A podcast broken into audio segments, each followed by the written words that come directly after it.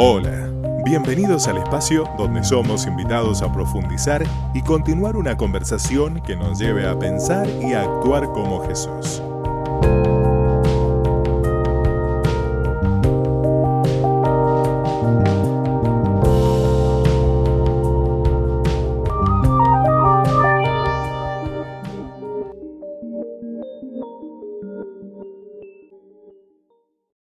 Al Dios de la palabra y una respuesta concreta, más allá de que yo pueda decirlo, cantarlo, tiene que ver con involucrar parte de mi tiempo, de mi entrenamiento, de mis neuronas, para decir, Señor, necesito aún ser renovado en el entendimiento para poder comprender de todas esas verdades que eh, van a rodear mi vida y que también van a potenciarme como un instrumento para tu gloria. Así que también nos disponemos este próximo martes, mañana es feriado, así que vas a tener ahí un día para descansar, para acomodarte, pero ya el martes, Dios mediante, comenzamos con todo. Y hablando de comienzo, eh, en el día de hoy estamos dando inicio a una nueva serie, la hemos denominado el Kyrios o Kyrios. ¿sí? Esta puede ser una palabra que tal vez eh, te suene por primera vez o te la hayas cruzado ¿eh? en, alguna etapa de tu vida. literalmente la traducción es, es, una palabra de origen griego, ¿sí? Y, esta, esta, esta, primera eh, acepción que podemos hacer de, del Kyrios es Señor. ¿eh? Literalmente es, es Señor. Y, creo que a veces en nuestra, en nuestra forma de vincularnos con Jesús, a veces desarrollamos más su faceta como Salvador, digamos, ¿no? Es decir, lo vemos al Señor Jesús como aquel que vino, como aquel que se entregó, como aquel que lo dio todo, como, como aquel que que decidió tomar nuestra forma para mostrarnos el camino hacia el Padre, pero, pero siempre en esa mirada salvadora. Eh, pero lo que estoy seguro y aún en, mi espíritu y en mi corazón tengo esta convicción es que Dios también va a restaurar en nuestra vida el verdadero sentido y el significado del Kyrios, que Él no solamente está dispuesto a ser tu Salvador, sino que Él está dispuesto a ser tu Señor. Y esto es, esto es un combo completo. O sea, no es que uno dice, bueno, como cuando, cuando uno dice, quiero un poquito de esto y no me pongas aquello otro. No es un aderezo. Cuando, cuando, cuando te entregas al Señor, a Él lo recibís como tu Salvador, pero también lo recibís como tu Señor. Y tal vez en nuestro diario vivir el término Señor eh, por, por, el uso cotidiano lo, lo, hemos, no digo deformado, pero un poco lo hemos vaciado con el sentido bíblico. ¿no? Uno, no sé, va caminando por la calle y, ve que a una persona se le cae algo y, ¿no? y que decimos, Señor, mire, se le cayó esto, ¿no? O cuando vamos a saludar a alguien, ¿cómo le va, Señor? ¿Cómo anda? Es, un término que tiene que ver con el otro. Ahora, cuando nos aproximamos a la palabra del Señor, el, el, el sentido pleno del Kyrios del Señor es tan profundo que yo en el día de hoy voy a introducirme en, esta, nueva serie y, a lo largo de las próximas semanas vamos a ir viendo las diferentes facetas, las distintas características, qué, nivel de involucramiento tiene este Kyrios con respecto a todo lo creado. ¿no? Entonces, yo en el día de hoy solo voy a, introducirlo y, tal vez el, primer eh, ladrillo que, que ponga tenga que ver con este Kyrios del universo o Señor del universo. ¿no? Y, vamos a ir tal vez desde lo macro a lo micro, desde lo, general. Voy a, voy a, establecer este marco general. ¿Por qué decimos que Jesús es el Kyrios del universo? ¿Por qué decimos que Jesús es el Señor del universo? Tal vez una de las personas que más nos ayuda a comprender esta verdad sea el apóstol Pablo, quien precisamente en la mayoría de sus cartas, él cada vez que se refería al Señor, él utilizaba este término Kyrios porque las cartas fueron escritas en griego, de manera que eh, creo que si, si, nos aproximamos a, su vida y a sus cartas, eh, vamos a poder eh, realmente exprimir el, el, espíritu más, más puro de lo que significa ser o, o, contemplar a Jesús como ese, como ese Kyrios. ¿no? Ahora, es una palabra tan rica, es, una palabra tan abarcativa, es, es una palabra tan profunda que yo recién por ahí te lo simplifiqué y te dije, Kyrios es igual a Señor. Pero cuando vos empezás a, estudiar aún en las cartas del apóstol Pablo, este término Kyrios, no solamente él, lo escribe con un lenguaje cercano y llano para, para sus contemporáneos, sino aún por un contexto del imperio que también utilizaba ese mismo término o esa misma palabra. Pero, pero tal vez eh, ayudándote un poquito en las diferentes eh, definiciones del Kyrios según la palabra del Señor, podríamos decir que su significado pleno se da cuando estas eh, em, cinco condiciones que yo te voy a manifestar están ahí, de forma latente y permanente. Hablar de Kyrios es hablar de alguien que es jefe, literalmente. Cuando yo digo estoy frente al Kyrios, estoy diciendo estoy frente al jefe. Pero no es solamente, esa es una faceta, el Kyrios es, es jefe, pero no es la totalidad. E, este concepto se completa con, con, este, esta segunda mirada que es el dueño. Él no es solamente jefe, sino que él es dueño. Y no solamente jefe, no solamente es dueño, sino que además es amo. Tercera cualidad que nos ayuda a contemplar este, esta verdad de Kyrios de forma completa. Él no es solamente jefe, Él no solamente es dueño, Él no solamente es amo, sino que también Él es soberano. Pensar en Jesús como el Kyrios, pensar en Jesús como el Señor es saber también que Él es soberano, Él está por encima de todo. Y tal vez esta sea una de las que a mí más me, gusten. Cuando pienso en Jesús como el Kyrios, como el Señor, es aquel supremo en autoridad. Es decir, nadie está por encima de su autoridad. Él es pleno en autoridad. Y cuando contemplamos estos cinco rasgos, podemos llegar a decir que Quirios es igual a Señor.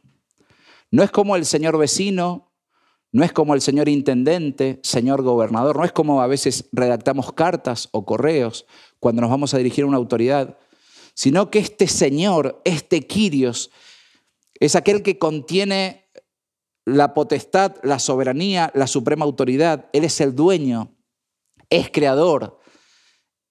Iglesia, vuelvo a decirte, esta es la convicción que está dentro de mi corazón. Dios viene a restaurar esta verdad y esta realidad sobre nuestras vidas. Él no es solamente aquel que nos salvó, sino que Él también viene y se levanta no solamente como el poderoso, sino que se levanta como el Kyrios, se levanta como el Señor. Y en esta mañana quiero que, que juntos vayamos a lo que significa este Señor del universo. Pero antes de ello, yo reciente decía de que el apóstol Pablo utilizó el término Kyrios porque fue dado en un contexto del imperio romano. Y, en esa época, en ese contexto, el término Kyrios al menos tenía dos acepciones o dos significados. Tal vez uno tenía que ver con el sentido corriente, es decir, con lo cotidiano. Se le reconocía una persona como el Kyrios cuando esta persona tenía, tenía muchas tierras, tenía, eh, tenía casas, tenía un poblado y, sobre ellos administraba determinadas personas esclavas. De manera que el concepto Kyrios tiene que ver con no solamente eh, aquel que, tiene mucho, sino que tiene además personas a su mando. ¿sí? Eh, en, la antigüedad el concepto de esclavitud eh, diferente al nuestro, aunque claro está que quien era amo sobre el esclavo podía disponer completamente de la vida y hasta de la muerte de quien tenía por esclavo. Pero había una relación mucho más cercana y estrecha.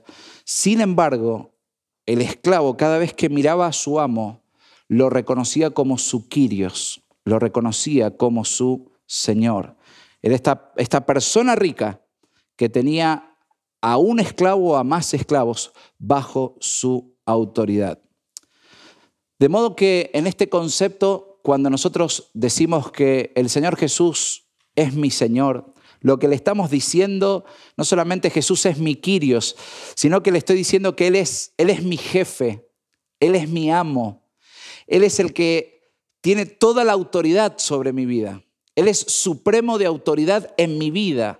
Ya no me presido bajo mis principios, ya no soy presidido bajo mis sentimientos, no me presido bajo lo que yo creo, sino si Cristo Jesús es mi Señor, lo que estoy haciendo es reconocerme aún hasta como un esclavo de Él. Es reconocer que ya mi vida no me pertenece, sino que mi vida le pertenece y Él se ha constituido mi amo. Por eso pensar a Jesús como Señor es contracultural, porque tal vez como sociedad hemos reducido a la persona, o, o, creemos reducir a la persona de Jesús simplemente como una experiencia de un fin de semana, o tal vez como un momento de religión. Sin embargo, el Señor Jesús fue tan contracultural. Pensá por un instante, aun cuando Él fue eligiendo y convocando a sus seguidores. Él no le hizo una propuesta de mejora de trabajo, él no dijo, eh, bueno, si, tenés un poquito de agenda, si, te va a sobrar algo de tiempo y querés seguirme, pensalo y después vemos. Cuando él se le presentó a Mateo, cuando él se le presentó a Andrés, cuando él se le, presentó a cada uno de los discípulos, lo que él estaba manifestando era precisamente, yo quiero ser el Señor de tu vida, yo quiero ser tu amo. Y él utilizó no solamente este término Kirio, sino que él manifestaba la autoridad del Hijo de Dios. Y fíjate que alguno le dijo, seguime. Y dice la palabra que unos que cobraban impuestos, o uno que cobraba impuestos, ante esa palabra que hizo, lo dejó todo y lo siguió. Otros, mientras estaban allí limpiando las redes, terminando una jornada de pesca, se encontró con el Quirios y que dijeron, dejando las redes, a partir de hoy voy a hacerte pescador de hombres. Eso es el Quirios. No es Dios ocupando un poquito de nuestra agenda. Es decir, el Señor está dispuesto a invertir en tu vida y en mi vida, pero Él lo que dice es, yo quiero ser el todo, quiero ser el dueño, quiero ser el amo, quiero ser la autoridad suprema sobre tu vida. Y esto a más de uno le puede chocar, esto a más de uno le puede, como decir, wow, ¿es tanto? Sí, es absolutamente.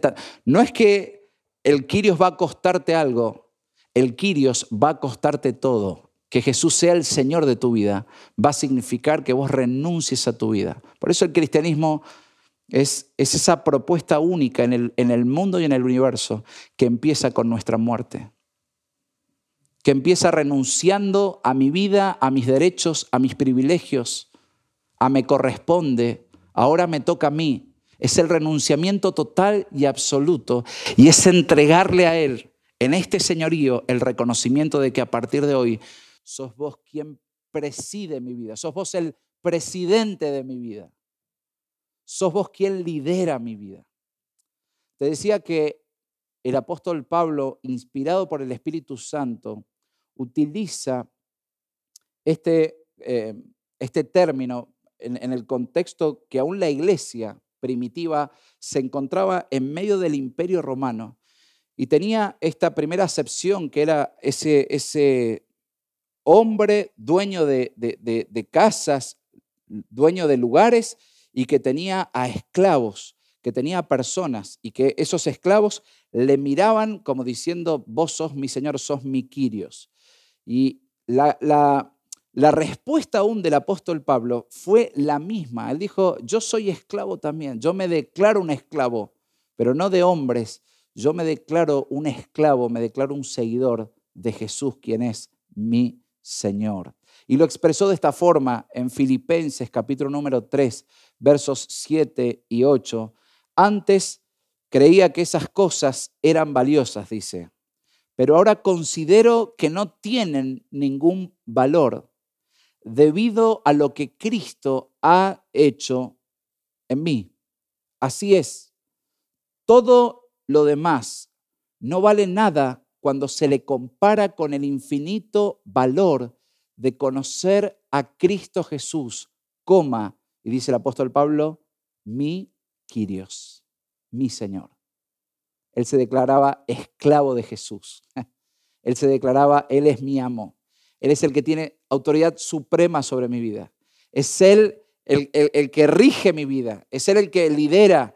Es Él el, que, el, que, me, el que me lleva a, una, una mayor consagración. Por eso todo lo demás lo considero basura, lo considero estiércol, lo considero como pérdida, con tal de alcanzar a mi Quirios, con tal de alcanzar a mi Señor. Por amor a Él he desechado, dice, todo lo demás. Y lo considero basura a fin de ganar a Cristo y llegar a ser uno con Él. Wow. Qué concepto tan radical que portaba el apóstol Pablo sobre el señorío de Cristo Jesús. Él reconocía en Jesús su Quirios. En, otra carta dice, yo hice esclavo, soy esclavo de Jesucristo. Lo, reconozco a Jesús como mi Quirios. Pero tal vez el segundo, el segundo concepto, y este ya no era el corriente, el segundo concepto que en el imperio romano flotaba sobre la idea del Kyrios era ese término que se escribía con mayúscula. Y este Kyrios, en el pueblo eh, eh, romano, cuando uno mencionaba el término Kyrios, lo vinculaba directamente con el César. Es decir, cuando, cuando alguien se quería referir al César, ¿sabes cuál era el término que utilizaban? El Quirios. El Quirios. Y esta era la frase, el César es Quirios. Por eso me, encanta esa conexión que hizo el apóstol Pablo, diciendo, ¿quién debe presidir tu vida? ¿Quién es? ¿Es el César o es Jesús? Son dos señores, sobre un Señor vos y yo vamos a responder. La pregunta es, ¿quién es tu Quirios? Para muchos romanos, el Quirios era el César. Y es más, justamente el César tenía, tenía tanto poder, tenía tanta autoridad, de hecho tenía hasta una faceta de deidad, que él podía disponer de absolutamente todo lo que compete al territorio.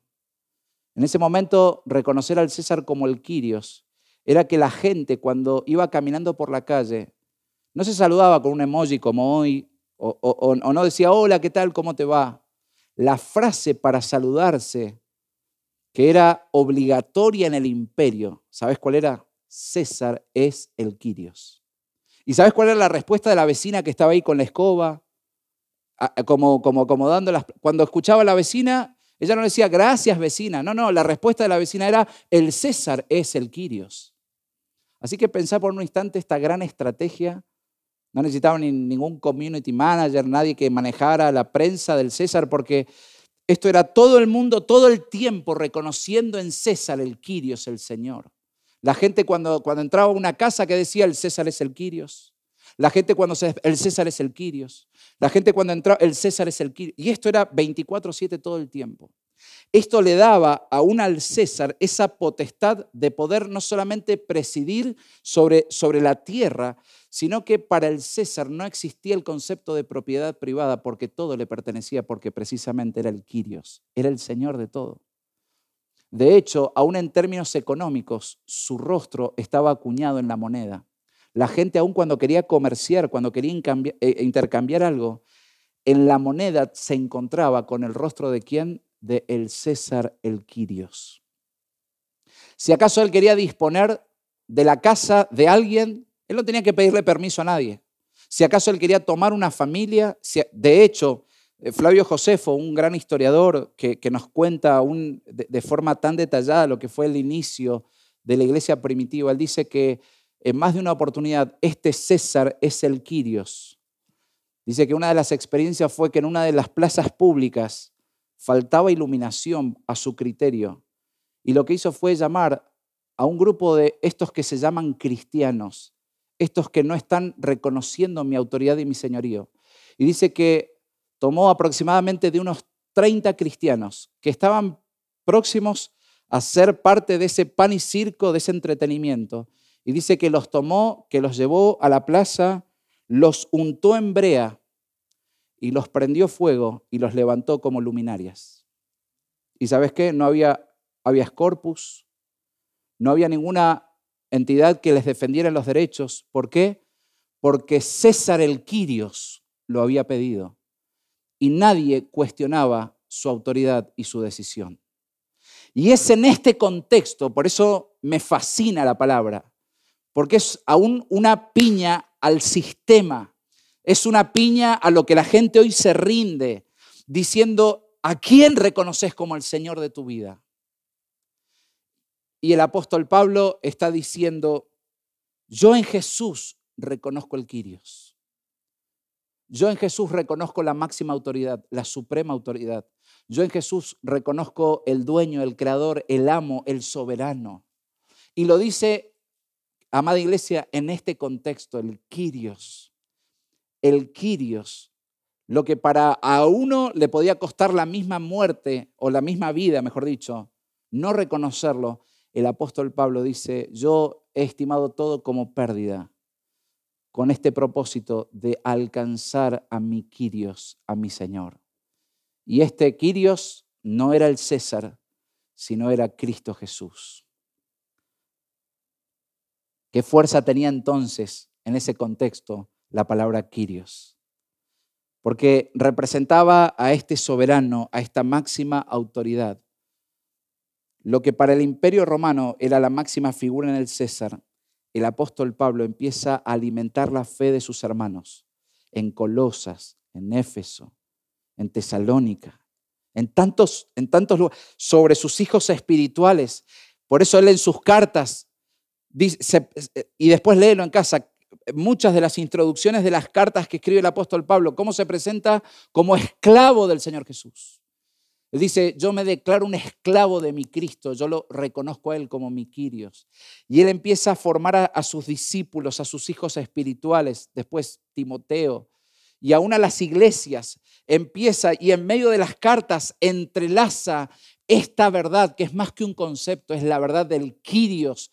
Es Jesús siendo el Señor, aún en medio de un imperio que levantaba a un hombre como el César y que le rendía todos los atributos, que le rendía todo el reconocimiento y aquel que no se sujetaba, aquel que ni siquiera saludaba con ese debido saludo, corría riesgo su vida. En ese contexto, el apóstol Pablo dice, yo reconozco en Jesús mi Quirios, mi autoridad. Quiero llevarte en esta, en esta hora, en estos 15 minutos que me quedan de, la prédica a argumentar mi mensaje presentando ya no solamente el concepto o la realidad de Quirios como el supremo, como el soberano, como el que, que, tiene el control y es la autoridad máxima,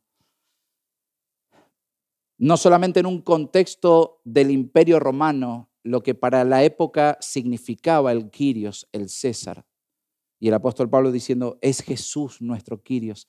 Jesús debe ser tu Quirios. No solamente Jesús tu Salvador, sino que Él también debe ser tu Señor. Y no es que esto a veces lo manejamos nosotros, ¿no? Bueno, cuando tenga más madurez cristiana voy a ver, no, no, no, esto vuelvo a decirte es un combo que viene completo. O lo compras al 100% o no lo compras. O Cristo Jesús es el centro de tu vida, pero Cristo Jesús no está dispuesto a compartir el primer lugar. Él no él no vino a tu vida para ser segundo. Él o lo es todo o es nada. Por eso es el Quirios. Por eso es el Señor. Y, y en esta mañana vengo a darte este marco general de lo que significa este Quirios. Es Señor del universo. Y, vengo hoy a compartirte la palabra del Señor en, en seis facetas. Yo simplemente voy a leerte la palabra. No es que mi mensaje tiene seis puntos, tranquilo, pasa tu corazón. Pero vengo a decirte por qué mi punto es Jesús es el Quirios, es el Señor del universo. El primer ámbito que identifico, Él es el Señor de la naturaleza.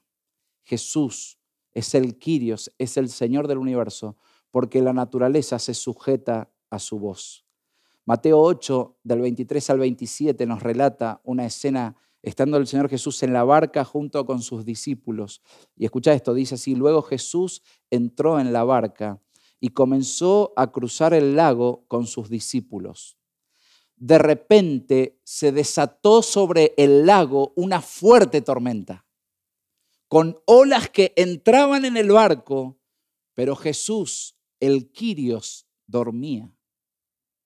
Los discípulos fueron a despertarlo.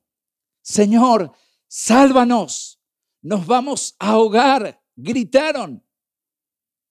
Y la respuesta del Quirios fue, ¿por qué tienen miedo?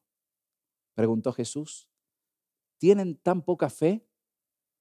Entonces se levantó y escucha lo que hace el Quirios y reprendió al viento y a las olas y de repente hubo una gran calma. Puedes ver esta primera faceta de por qué Jesús es el Quirios, es el Señor del universo. Primera realidad, porque la naturaleza, lo creado, se sujeta a su voz.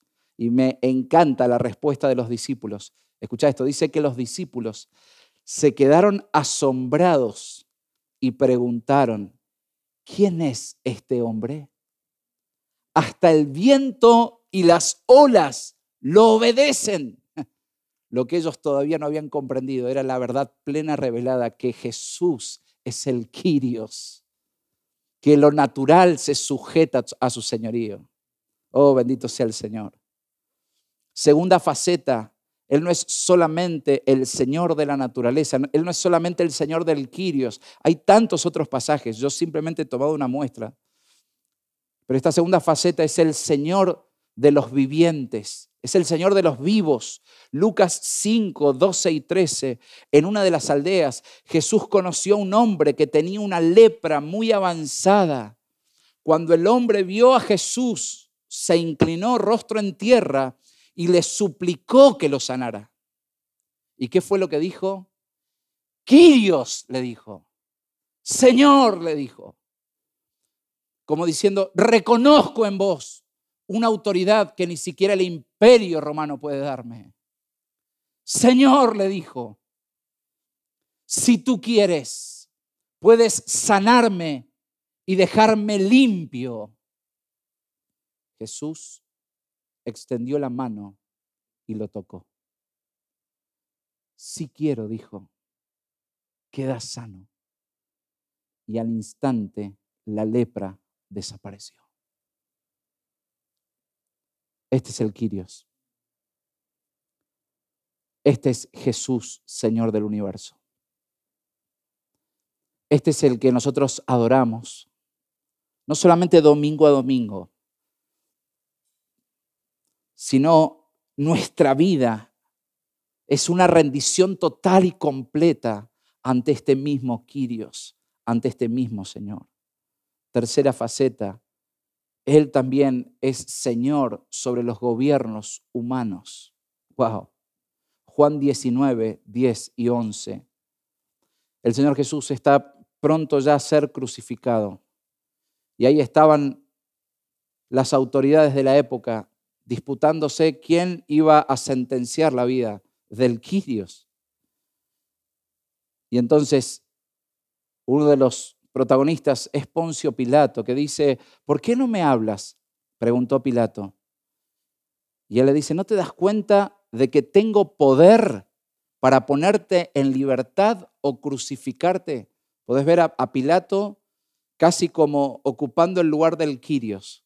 Soy yo, soy yo quien, como el César, ¿no? Decía, si era pulgar para arriba, vos seguías con vida. Si César hacía así, tu vida se terminaba. Y en este momento Pilato le está diciendo, le está hablando al Quirios, le está hablando al Señor. Y él le dice, ¿no te das cuenta que, que, yo, Pilato, puedo darte libertad, llevarte a la cárcel o aún hasta matarte? Entonces Jesús le dijo, entonces, perdón, el Quirios le dijo, no tendrías ningún poder sobre mí si no te lo hubieran dado desde lo alto. Así que el que me entregó en tus manos es el que tiene el mayor pecado. Pilato hacía alarde de ese, de ese poder, de esa influencia. Cuánta gente que a veces con un poquito así, una pizquita de poder, se corrompe, se delinque, se prostituye y, y, se asientan en un trono creyendo que son los quirios aún de las naciones Y ahí estaba Pilato delante del verdadero Quirios. Y él estaba diciendo, mira que tengo este poder, ¿eh? que si hago así, sin embargo, Cristo Jesús, el Quirios, le dijo, ¿no te das cuenta que, que ese poder, ese poder yo te lo entrego? Él es el Quirios del universo. Pero Él no es solamente el Señor de la naturaleza, Él no es solamente el Señor de los vivos o los vivientes, Él no es solamente el Señor de los gobiernos humanos. Independientemente de las instancias que estemos hoy atravesando y transitando como humanidad, sobre todo gobierno, sea de izquierda, de centro, de derecha, de, de arriba o de abajo, de lo que sea, hay un Kyrios y ese es Cristo Jesús. Cuarta realidad, Él es también el Señor de los muertos. Él es el Kyrios, aún en la muerte. Juan 11, 38 al 44, Jesús todavía estaba enojado cuando llegó a la tumba, ¿te acordás? Su gran amigo Lázaro y sus hermanas Marta y María y dice que había una cueva con una piedra que tapaba la entrada. Corran la piedra a un lado, les dijo Jesús. Entonces Marta, la hermana del muerto, protestó, Señor, hace cuatro días que murió. Debe haber un, un olor espantoso, putrefacto. Ni siquiera entres porque, ¿no? Sin embargo, el Quirios, Jesús respondió, ¿No te dije que si crees verás la gloria del Señor?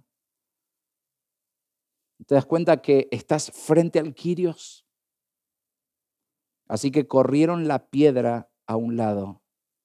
Entonces Jesús miró al cielo y dijo, Padre, gracias por haberme oído. Tú siempre me oyes, pero lo dije en voz alta por el bien de toda esta gente que está aquí, para que crean que tú me enviaste. Entonces Jesús gritó, Lázaro, sal de ahí. Y el muerto salió de la tumba con las manos y los pies envueltos con vendas de entierro y la cabeza enrollada en un lienzo. Jesús, el Quirios, les dijo, quítenle las vendas y déjenlo ir. Este es el Quirios. Este es el Señor al cual vos has entregado tu vida. Y tal vez estás en esta mañana batallando en, en, una etapa de enfermedad. Quizás estás en esta mañana luchando contra un diagnóstico adverso. Amado, amada, vengo a decirte que estamos ante el Quirios.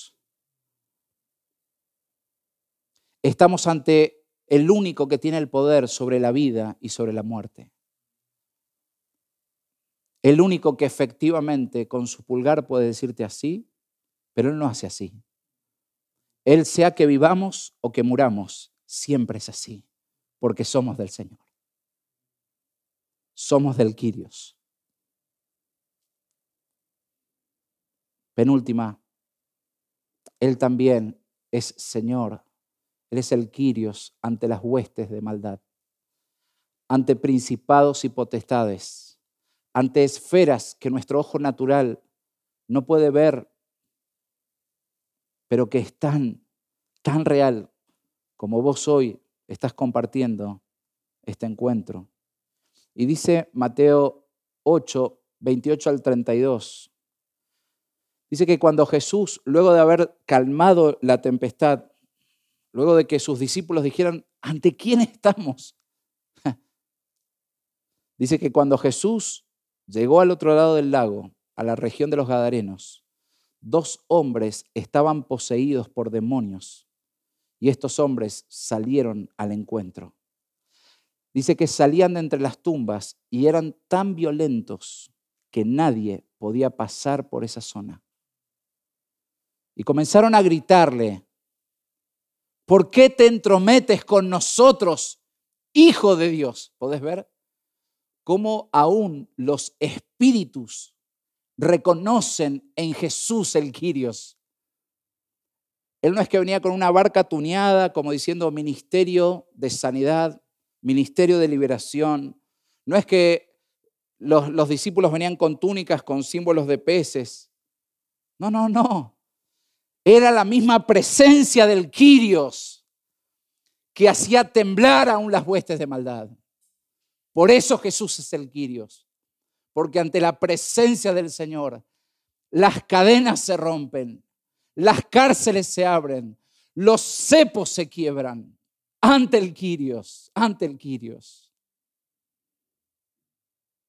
Y el verso 30 dice, sucedió que a cierta distancia había una gran manada de cerdos alimentándose.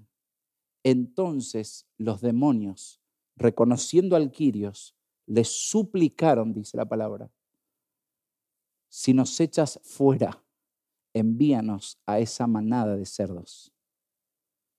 ¿Y sabes cuál fue la respuesta del Quirios? Id. No hizo un super espectáculo, no fue un showman, no fue un telepastor o un telepredicador. Su voz estableció una orden. Vayan. Les ordenó Jesús. Entonces los demonios, dice que salieron de los hombres y entraron en los cerdos y toda la manada se lanzó al lago por el precipicio y se ahogó en el agua. Podés ver cómo el Quirios responde, este Señor del universo, aún a las huestes espirituales.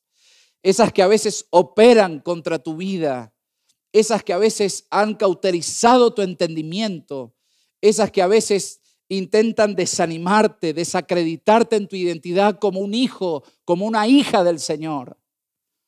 Él es el Quirios. Ante Él, aún el reino de la tiniebla, toda potestad, todo principado debe doblegarse, debe reconocerlo. Y termino la sexta faceta por qué, iglesia, te digo que nuestro Señor, ni más ni menos, es el Quirios, es el Señor del universo, porque Él también es Señor sobre los ángeles. Mateo 26, 51 al 54.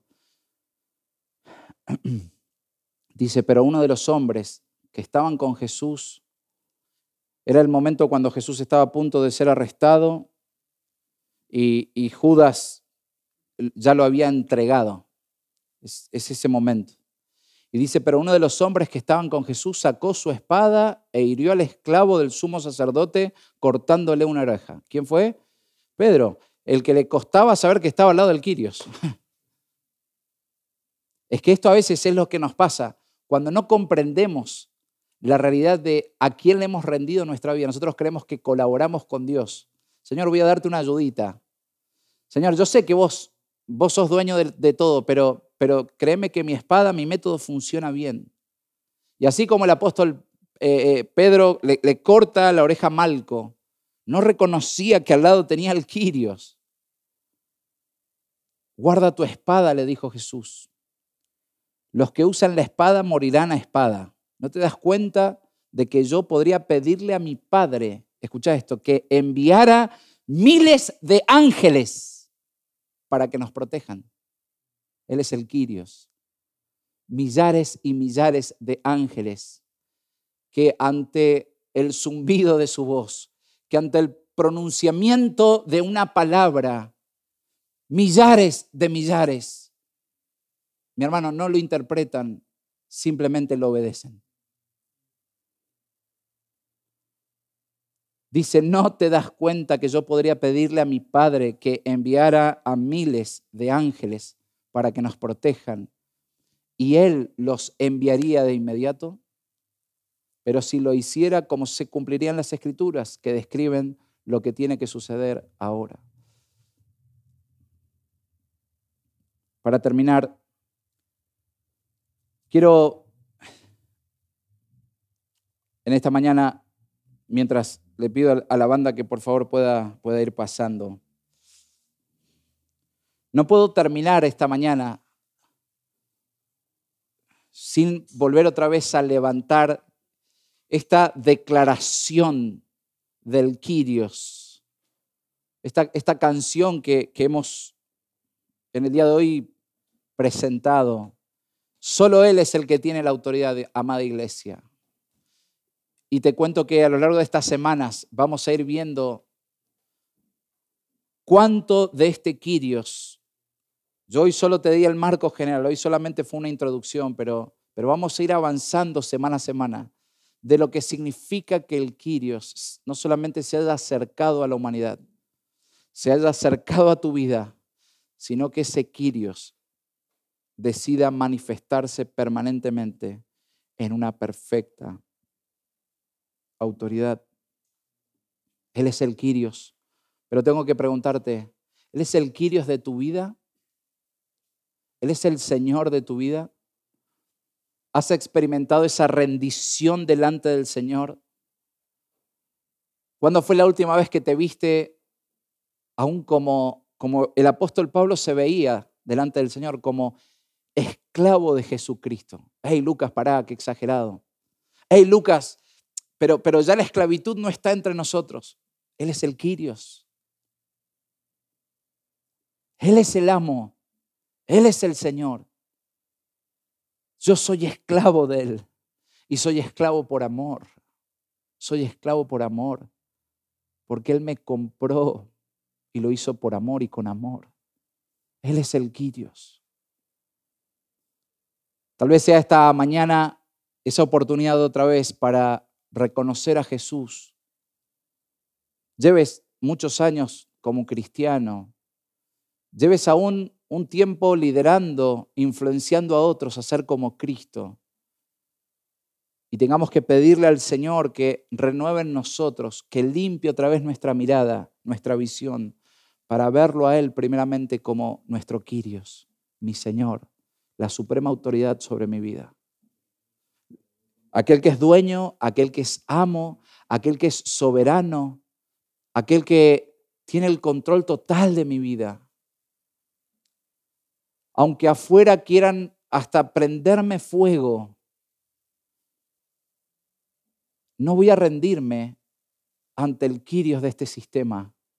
Voy a reconocer al verdadero Quirios, a Jesús, porque Él es Señor sobre la naturaleza, es Señor sobre los vivientes, es Señor sobre los muertos, sobre ángeles, sobre demonios, sobre gobiernos, sobre todo, todo, sobre todo lo creado. Dice, empieza así,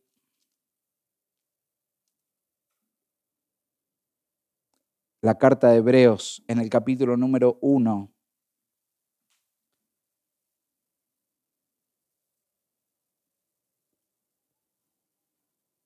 Hace mucho tiempo Dios habló muchas veces y de diversas maneras a nuestros antepasados por medio de profetas.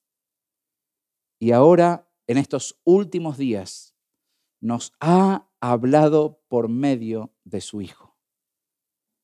Dios le prometió todo al Hijo como herencia y mediante el Hijo creó el universo, el Quirios.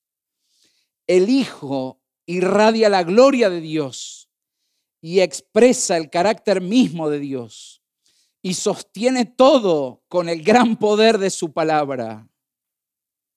Después de habernos limpiados, limpiado, perdón, de nuestros pecados, se sentó en el lugar de honor a la derecha del majestuoso Dios en el cielo. Y esto demuestra que el Hijo es muy superior a los ángeles, así como el nombre que Dios le dio es superior al nombre de ellos. Quirios, Señor nuestro.